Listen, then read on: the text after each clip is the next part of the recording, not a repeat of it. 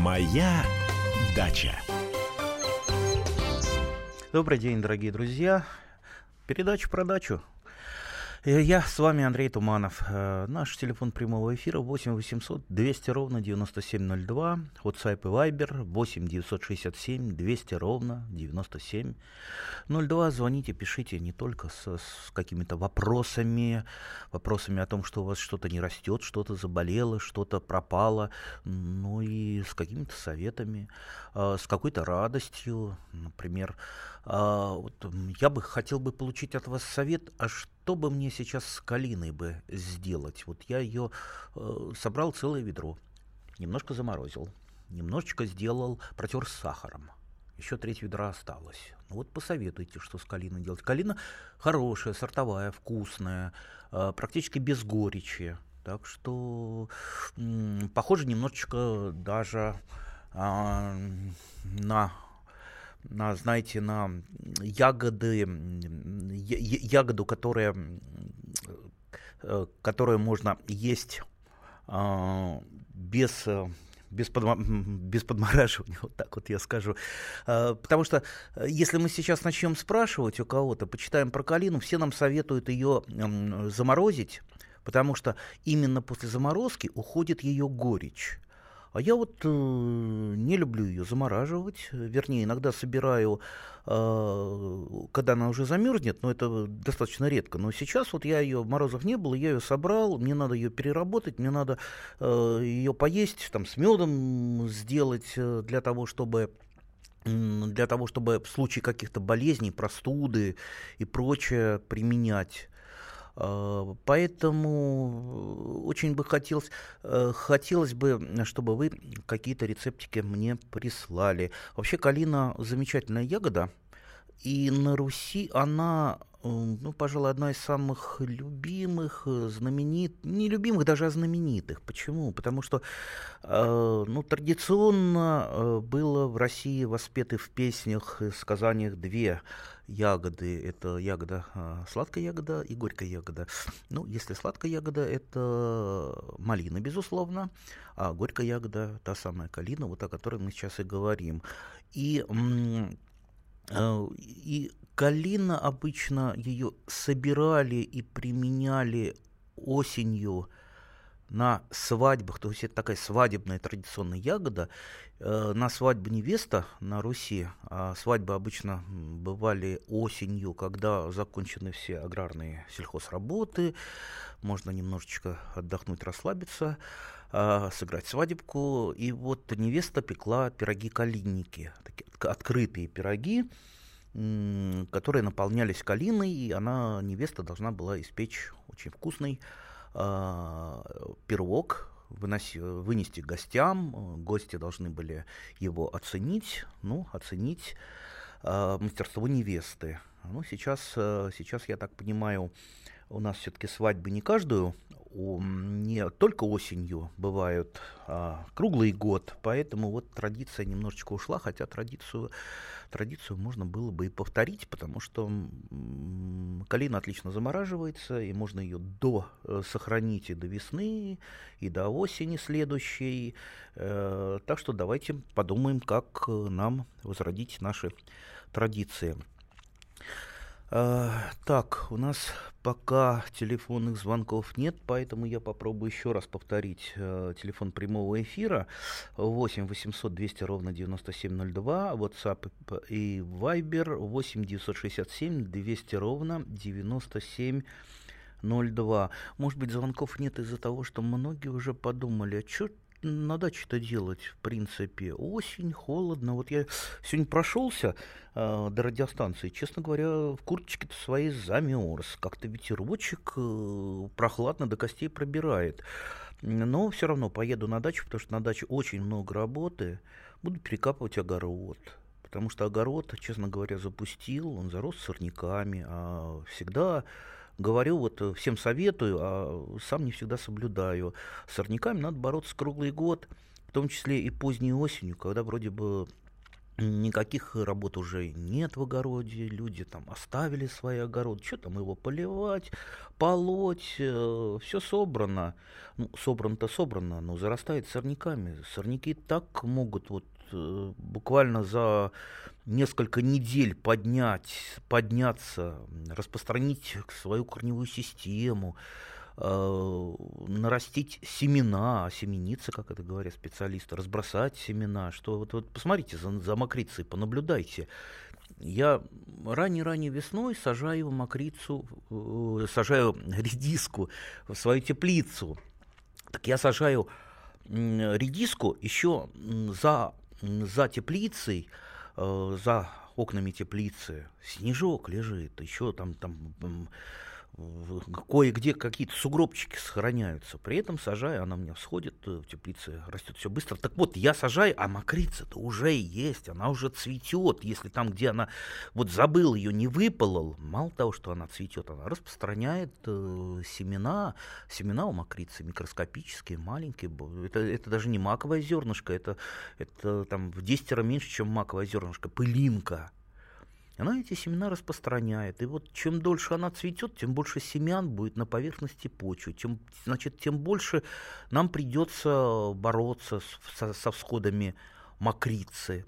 Поэтому, кстати, вот я обязательно перекапываю там, где надо э, перекапывать. Хотя э, сейчас очень много разных, э, скажем так, мнений, тенденций, что вот зачем перекопка почвы? Ведь перекопка почвы, она ведет к изменению в структуре почвы. Ведь на каждом горизонте почвы живут свои микроорганизмы, а, там, грибы и так далее. Мы вот пласт почвы перевернули, естественно, те, кто живет э, на глубине 5 сантиметров, он оказывается на глубине 20 сантиметров. Естественно, это не его дом, и микроорганизмы там, на глубине 20 сантиметров э, эти гибнут.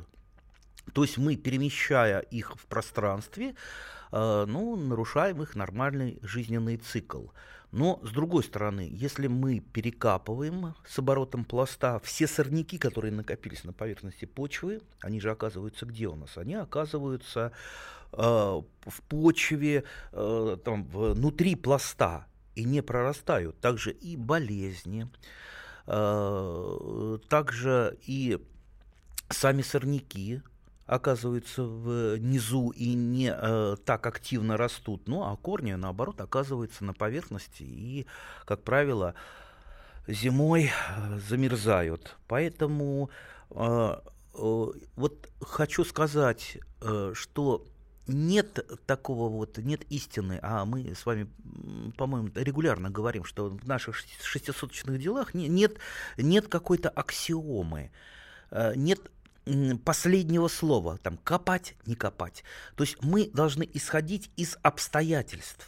Если у нас засорен участок сорняками, значит копать.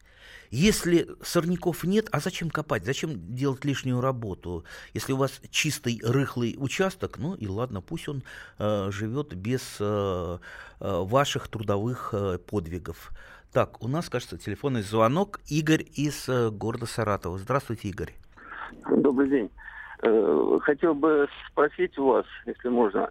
Вот у нас в Саратовской области эпидемия э, болезни винограда. Э, проявляется это в том, что листья сереют, грозди засыхают на этапе созревания, вот, и непонятно, чем бороться. Э, два года вот последние приходится вот э, я опрыскивал всем подряд, значит, ну не не всем подряд, а чем вот посоветовали в магазинах. А чем посоветовали в магазинах? Значит, э, ну фунгициды вот борьба от клеща, значит, и так далее, вот такими вот. И, честно говоря, мнения все разные, вплоть до того, что mm-hmm Э, советуют вообще все вырубить, значит, это. Ну, давайте мы сейчас э, после небольшого перерывчика ответим на этот вопрос. Моя дача.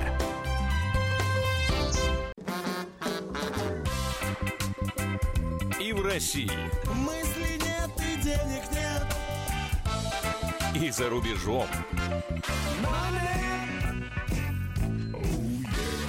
Да хоть на Луне. Не дурачина, братец, если у тебя много сантиков, а ты в тюрьму попал. Деньги правят везде. О них говорили, говорят и будут говорить. По будням с 13 часов 5 минут по московскому времени в программе «Личные деньги» на радио «Комсомольская правда». Моя дача. А мы продолжаем нашу садово-огородную передачу. С вами по-прежнему я, Андрей Туманов. Телефон прямого эфира 8 800 200 ровно 9702. WhatsApp и Viber 8 967 200 ровно 9702. Ну, про виноград, про виноград. Вообще с виноградом, с виноградом это не все так просто. Видите, вы ходили в магазин, в магазине вам подсказывали какие-то препараты. Ну, я думаю, магазин всегда, то есть продавцы в магазине подскажут вам скорее самый дорогой препарат, либо самый залежавшийся. Надо же магазину продать препарат. Поэтому, ну, наверное, все-таки я бы на вашем месте для начала бы поставил диагноз. Вы же не знаете, чем ваш виноград болеет. Скорее всего, это одна из знаменитых э, болезней винограда, либо это аидиум, либо это мильдию. Это грибные заболевания. Грибные заболевания лечатся э, да, правильно, фунгицидами, то есть препаратами против э, грибных э, болезней. И вы должны помнить и знать, что вот я сказал сейчас лечатся, это я неправильно сказал. Это я э, сказал, э, скажем так, не подумав, не лечится. Главное в нашем деле это профилактика. Не допустить того, чтобы э, ваш виноград или вообще какое-то растение заболели. Потому что если уже заболели, значит, ну все э, проблема уже фактически ну, свалилась, и ее не исправить.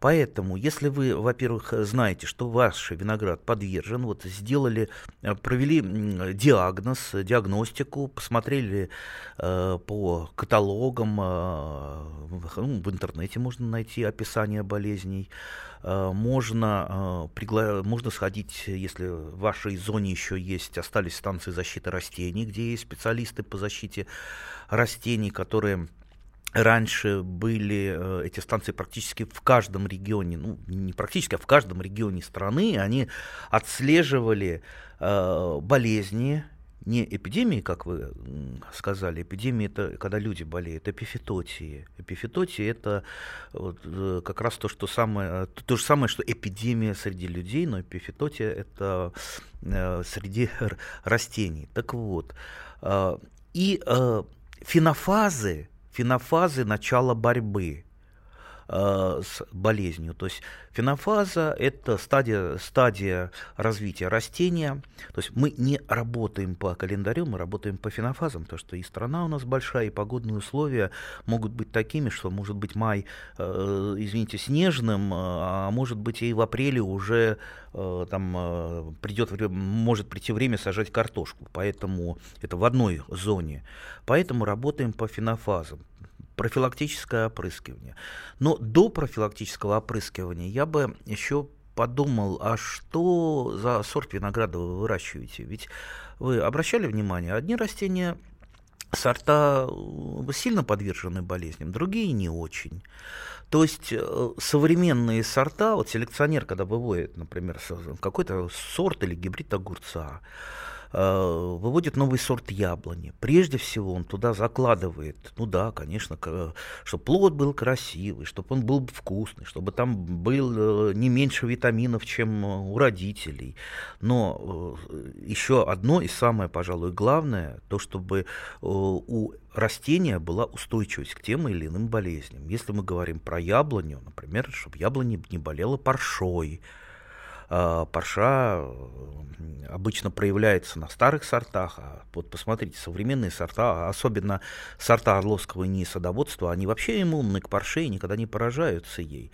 А, также и с огурцами. Большинство современных гибридов огурца, но если к ложной мучнистой росе не устойчивы на 100%, но, по крайней мере, они сопротивляются ложной мучнистой росе до, до самого-самого конца. Поэтому и здесь посмотрите, а нужен ли вам этот виноград, этот сорт винограда, который э, очень сильно болеет. Может быть, в вашей зоне стоит там, в том городе или поселке, где вы живете, отправьтесь в питомник ближайший, поговорите с питомниководами. Есть у них сорта винограда, которые устойчивы к болезням. Может быть, такие сорта есть. Вы его посадите и не будете иметь таких проблем, которые имеете сейчас, выращивая неустойчивый сорт э, винограда. Ну вот, я думаю, я э, ответил на ваш вопрос. Так, у нас телефонный звонок. Э, так, наш э, номер э, прямого эфира 8 800 200 ровно 9702. Звоните. Людмила из Москвы. Да, Людмила, доброе утро. Доброе, доброе утро, Андрей. Я хотела по поводу калины дать очень ага. хороший, проверенный не только давайте, мною, давайте, с удовольствием. рецепт. Э, калину даже на, еще в стадии плотности, то есть я в конце сентября только уезжаю с дачи, она еще висит, и ей висеть и висеть. Ну, жалко оставлять урожай. Это Рязанская область, а я в Москве, поэтому я туда уже не еду собирать урожай. Я снимаю ее с кистями в таз, и вот так 3-4 таза. Куда его девать? Ее, вернее, это количество. Я э, мою, ну, от, обираю от кистей, мою в пакеты, в морозилку на сутки. Больше не нужно. Потом я ее опять в таз размораживаю. Блендером беру небольшие, ну как стакан блендера. Там, э, значит, мелю все это дело. Потом беру чулок капроновый, новый, покупаю носочки на рынке. Отдавливаю сок, замечательный сок, потому что я уже заморозила. И потом э, везу в бутылках пластиковых в Москву без добавления всего не кипячу, но, естественно, ничего. И потом, у меня получается где-то 5-6 двухлитровых бутылок, допустим. В Москву приезжаю, раздаю детям, говорю, сыпьте песочек и пользуйтесь. Насыпаю песок в свою дозу, что называется, там 2-3 литра один к одному или один к полутора еще лучше. Потом я всю зиму пью чай с калиной. Вместо песка я, естественно, использую уже готовые как продукт. И творожок поливаю с утра. И всю зиму мы вот так витаминизируемся. Очень хороший рецепт. Потому что когда ее мало, можно там что-то изгаляться, пироги и так далее. Но когда ее много, это самый лучший рецепт, я вас уверяю. А скажите, а у вас дикая калина или сортовая? Вы знаете, я думаю, что она дикая, потому что в Рязанской области питомники есть, конечно, может быть, но все из леса несут. У нас леса там, мещера. И я, я думаю, что она дикая. Угу. А у меня сортовая, э, таежные рубины называется. А, по-моему, выведена в институте имени Лисовенко в Барнаульском. Ну, во всяком случае, мне оттуда а, мой знакомый селекционер присылал. Замечательная калина, практически без э, горечи. И говорят, говорят, а, есть еще более современные сорта калины вообще без горечи, без горечи поэтому даже замораживать ее не, не обязательно, чтобы убрать эту горечь. Вообще, селекционеры калины обещали, обещали, не знаю, выполнили или выполнят в ближайшее время, чтобы калина, она была уже похожа на клюкву. То есть вообще без горечи. Представьте, вот за клюквой как надо поползать, там по болотам пособирать, а тут на кусте маленький куст у меня, тем более там, в самом таком месте, где ничего не растет, тут тень, э, и, ну, минимум, сколько вот сейчас, сейчас, вот я пол ведра собрал, или даже больше, чем пол ведра, так ведро еще висит, и не знаю, куда девать. Так что калина, калина замечательное, а, замечательное растение, не требует никакого ухода к себе, в отличие от того же винограда. Вот у нас несколько вопросов по винограду э, пришли. Так, объясните, пожалуйста, как, когда веточки винограда режутся на размножении, как хранятся. Знаете, лучше всего, если вы любитель, Э, лучше все-таки размножать виноград отводками, а не черенками, потому что если вы весной э, режете или обрезаете виноград, то он начинает э, плакать очень сильно, так называемое пасокотечение у него. Э, это для него не так страшно, это страшно больше для садовода, потому что когда у вас виноград на ваших глазах, что называется, истекает соком, ну это просто вот садовод ходит, за сердце хватается, боже мой, он же погибнет, погибнет. И ну вот покоя себе люди не находят, глядя на это, на это страшное, страшное действие. Поэтому виноград лучше обрезать осенью.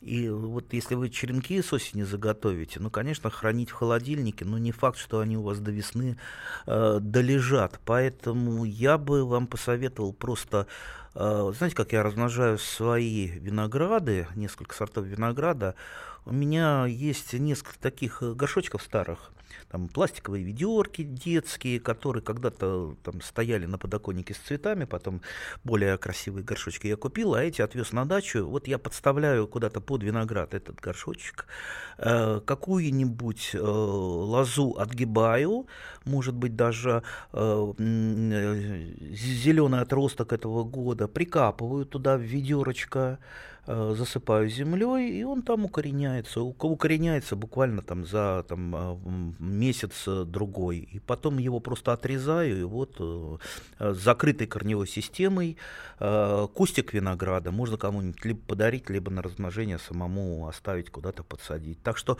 лучше вот такой способ использовать. А мы после перерыва вернемся. Моя дача.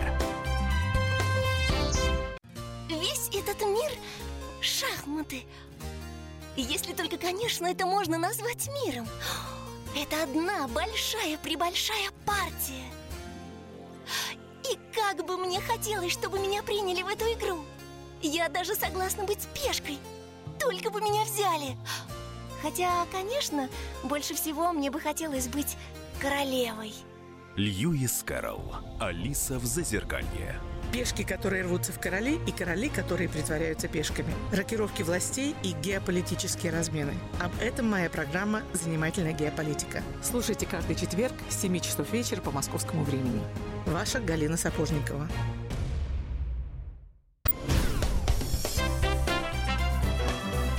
Моя дача. А мы продолжаем нашу садово-огородную передачу. И с вами по-прежнему я, Андрей Туманов, телефон прямого эфира 8 800 200 ровно 9702, WhatsApp и Viber 8 967 200 ровно 9702. У нас телефонный звонок. Марина, здравствуйте. Здравствуйте. А, вот я вам звоню из Подмосковья, недалеко от города Видного. Угу. Поздно весной или даже в начале лета я посадила а, луковицы э, гладиолусов. Так как я их поздно посадила, они у меня поздно цвели. А, вот два уже отцвели, а третий до сих пор цветет. А вопрос вот какой. Можно ли... А, а, посадила вазон вазон высотой примерно сантиметров э, 40 и, ну и ширина примерно такая же. Можно оставить их на зиму в этом вазоне? Не, они у вас замерзнут. Э, если вазон э, вазоне оставить, то если вазон перенести, допустим, в подвал, куда-нибудь в подвале, они, э, что называется, дойдут, дозреют, потому что Э, клубни луковица гладиолуса должна же еще и вызреть для того, чтобы она нормально хранилась. Либо выкапываете уже совсем, э, домой приносите необрезанные гладиолусы, пусть они у вас там на газетке э, где-то в прохладном месте полежат, высохнут, потом их обрежете, отделите детки отдельно. Кстати, детки могут зимовать в открытом грунте, но, но не в вазоне. Все-таки в вазоне промерзает земля. В принципе, и гладиолусы можно оставлять э, в открытом грунте, особенно если они мелкие. Но обязательно придется укрывать почву. То есть э, это, в принципе, лотерея. Все-таки лучше всего луковицы гладиолусов хранить зимой Э, в холодильнике, где-то на нижней полочке. Я обычно как вот э, привезу, привезу с дачи, обрежу их, э, э, выломаю там, старую луковицу, детки отделю, э, корни и э, заворачиваю в газетку каждую клубни луковицу и э, кладу в коробочку, а коробочку на нижнюю полку. Ну вот у меня немного гладиолусов, э, там штук там 20, и они э, хранятся таким образом. Периодически их э, меняю, то есть выращиваю из деток, э, из старой луковицы, либо раздаю, либо просто выбрасываю. И всегда у меня молодые, красивые гладиолусы. Очень люблю гладиолусы почему-то желтого цвета, ярко-желтые, очень красивые. Нравится. Так что, ну, скорее так вот, так вот попробуйте поступить со своими гладиолусами. Так, э, давайте что-нибудь возьмем из э, Вайбера или WhatsApp. Да, WhatsApp. Э, так, можно ли сейчас, нужно ли сейчас удобрять тую и хвойники? Хвойные, наверное. Да, как подготовить их к зиме? Ну, а чем удобрять? Растения, растения засыпают, растения готовятся к зиме, они же зимой у вас не будут потреблять удобрения. В принципе, можете органикой их удобрить, э, и то это органикой вы удобрите для того, чтобы растение это уже на следующий год использовалось, э, использовало перегнивающую органику. А, например, если вы Э, какими-то удобрениями, там, азотными удобрите, они же у вас вместе с весенними водами это все вымоется и не станет ваших достаточно дорогих удобрений, которых вы, которые вы вносили. Поэтому я не думаю, что сейчас что-то нужно э, с вашими хвойными делать. Как готовить их к зиме? В принципе, да я никак не готовлю к зиме. У меня много разных видов туй. Э, растут, э, можжевельники растут, елочка растет. Эм, единственное, что с чем бывает периодически непорядок, это с елью коника. Она, с одной стороны, постоянно с солнечной стороны выгорает по весне, то есть, ну, фактически, фактически она такая у меня однобокая стала. Ну и у большинства, кстати, у садоводов именно ели коники, с ними такое происходит. Э, лучше всего ее просто завязать, э, может быть сейчас, может быть поближе к весне, каким-то э, самым, самым легким нетканым материалом типа лутросила, чтобы просто он отражал яркий солнечный свет и ваши елочка коника не выгорала. А все остальное нормально растет. И я не думаю, что нужно что-то специально делать, там укрывать дополнительно чем-то. Все, э, все хвойные растущие у нас, они прекрасно переносят нашу зиму. И вот э, у меня, например, не было случаев, чтобы что-то из хвойных растений э, за зиму погибало. Так что я не думаю, что нужно переухаживать за чем-то. Давайте не искать себе лишней работы и делать работу только необходимую, а, а не ту, про которую там говорят, надо что-то сделать, надо укрыть, надо помочь. А иногда, может быть, это будет и лишнее. У нас телефонный звонок. Надежда из э, Балашихи. Здравствуйте, Надежда. Здравствуйте, Андрей Владимирович. Я с таким вопросом. Я по WhatsApp вам выслала снимок малины. Цветет необычно. Что, она заболела или что? Что могло с ней случиться? Вы не представляете, какой красоты цветы. Так, я вот не вижу. Я из Витебски вот, высылала, вот, вот, комсомол... WhatsApp, да? Сейчас да. я, я не вижу этого снимка. Был, э, был какой-то... Так, 8, в вещах я посылала, и сегодня в комсомолку посылала. А что за сорт малины? Ремонтантная. И ну... так зацвела красиво, не пойму, то ли это болезнь, то ли... А, вот, вот я, я так вижу какой-то снимок, но он почему-то не загружается.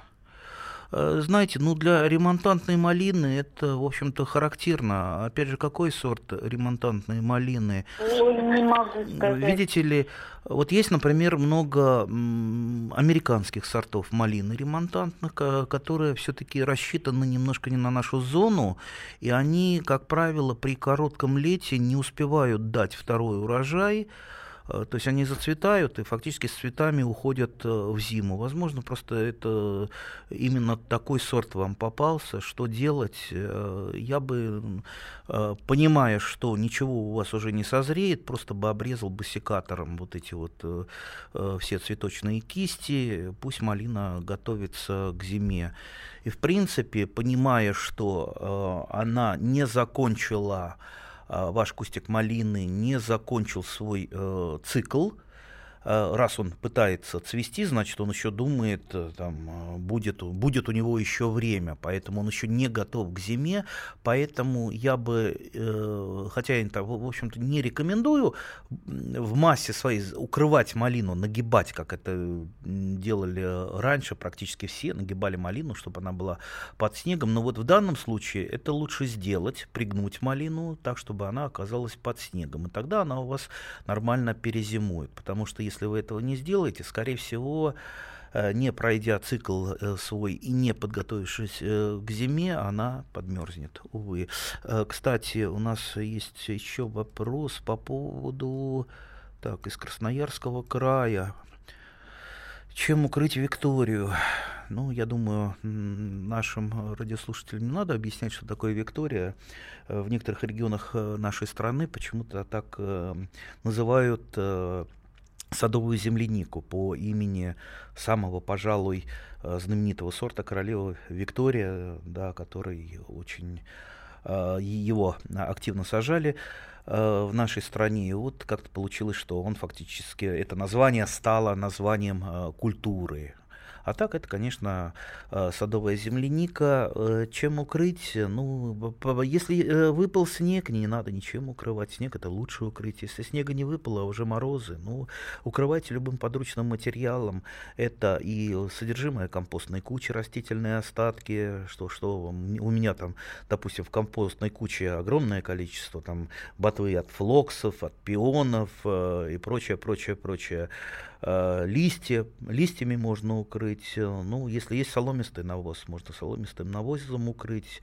Э, ну, в принципе, для Красноярского края, скорее всего, надо укрывать садовую землянику, потому что там морозы не как в Подмосковье, бывает там и 30 градусов, а снега еще нет. Ясно, что при так при таком раскладе э, кустики подмерзнут, поэтому да, укрывать надо. Ну а если выпал снег, тогда проблем нет. У нас телефонный звонок. Галина из Москвы. Здравствуйте, Галина. Здравствуйте. Скажите, пожалуйста, вот у меня я посадила сирень. Mm-hmm. Она уже вот ей уже пять лет, дерево большое, она не цветет. А что за сирень? Где Обыкновенная сирень, обыкновенный сорт. Где вы взяли его?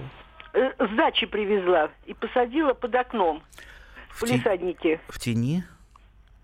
Ну нет, нет, солнце есть.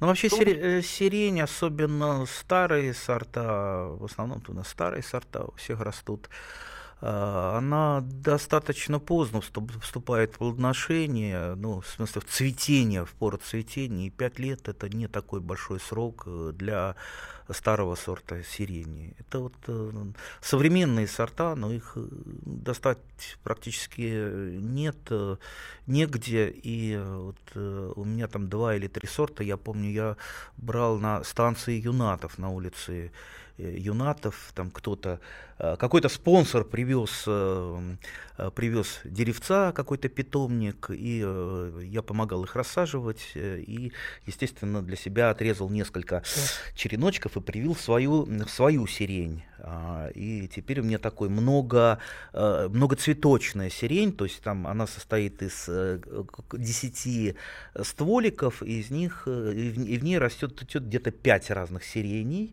то есть белая махровая, которая была изначально, потом синяя, э, красноватая и даже такая э, темно-темная, не черная, но такая тем, темно-синяя, по-моему, там название какая-то темная ночка, по-моему, называется. Вот, ужасно красиво. Вообще сирень стоит, э, вот, вот я бы что посоветовал любителям сирени, по весне, э, во время э, цветения сирени пройтись по каким-то местам, по паркам, по скверам, и выбрать для себя какой-то сорт сирени вот, который вам понравился, но вот дальше вот некуда. Хочу такое. Либо, кстати, по садовому товариществу, я вот проходил по своему садовому товариществу, там столько сортов сирени, и потом на следующий год я просто просил черенки, прививал, и вот так вот э, размножал сирень. Так что и вам советую э, воспользоваться этим способом, но для этого надо научиться прививать, а научиться прививать вы, вы можете, полистав э, «Комсомольскую правду» сайт. «Моя дача».